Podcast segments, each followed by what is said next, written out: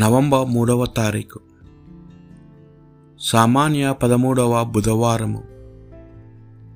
మొదటి పట్టణము పునీత పౌలు గారు రొమీలకు రాసిన లేఖ. పదమూడవ అధ్యాయము ఎనిమిది నుండి పది వచనముల వరకు. ఎవరికి ఏమి బాకీ పడి మీకు ఉండవలసినది ఒకే ఒక అప్పు. అది ఒకరిని ఒకరు అన్యోన్యముతో ప్రేమించుకున్నటయే తోడివాణిని ప్రేమించువాడే చట్టమును నెరవేర్చేవాడు. ఏలన వ్యభిచరింపకుము హత్య చేయకుము దొంగలింపకుము ఇతరుల సొత్తుకై ఆశపడకుము.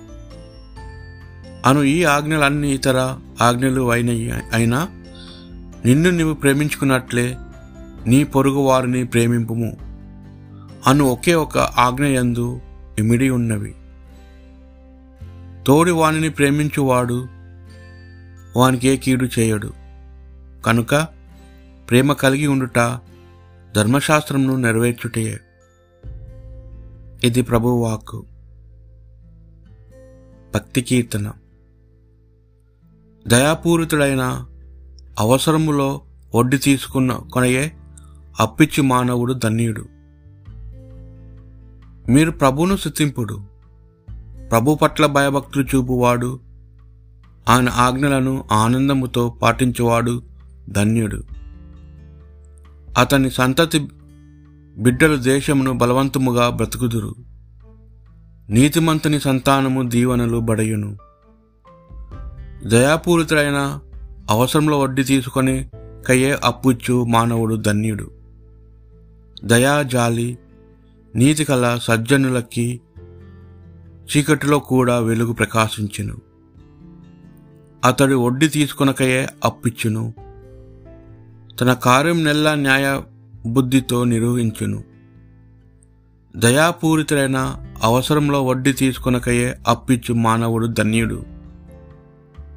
అతడు పేదలకు ఉదారముగా దానము చేయును.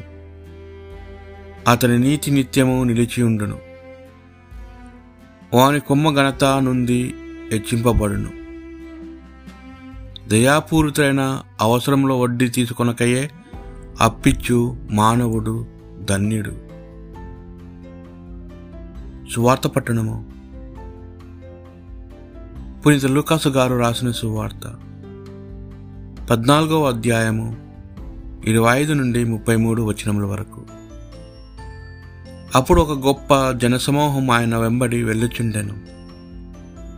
ఆయన వెనుకకు తిరిగి వారితో ఇట్లా నేను నన్ను వెంబడింపగోరి తన తల్లిదండ్రులను భార్యను బిడ్డలను అన్నాదమ్ములను అక్కా చెల్లెండ్రులను కడకు తన ప్రాణమైన తజింపని వాడు నా శిష్యుడు కానేరడు. తన సిలువను ఎత్తుకొని నన్ను వెంబడింపని వాడు నాకు యోగ్యుడు కాడు. గోపురము కట్టదలచిన వాడు కూర్చుండి వ్యయము లెక్కించి దానిని పూర్తి చేయు సాధన సంపత్తి తన వద్ద ఉన్నదా లేదా అని పర్యాలోచన చేయడా? అటుల కాక పునాది వేసిన పిదప నిర్మాణము పూర్తి చేయజాలని ఎడల చూచువారు ఇతడు ఆరంభము షుడే కాని కార్యసాధకుడు కాలేకపోయెను అని పరిహసించెదరు. ఒకరోజు యుద్ధంనకు వెళ్ళుటకు ముందు ఇరవది వేలు సేనతో తనపై దండెత్తి వచ్చు శత్రురాజును తన పదివేల సేనతో ఎదుర్కొనగలనా అని ఆలోచింపడ అంత బలము లేని ఎడల శత్రురాజు సమీపించక పూర్వమే రాయబారము పంపి అతనితో సంధ్యచర్యలు జరుపము. కనుక తన సమస్తమును త్యజించుచు తప్పు ఎవడును నా శిష్యుడు కానేరడు. ఇది ప్రభు సువిశేషం.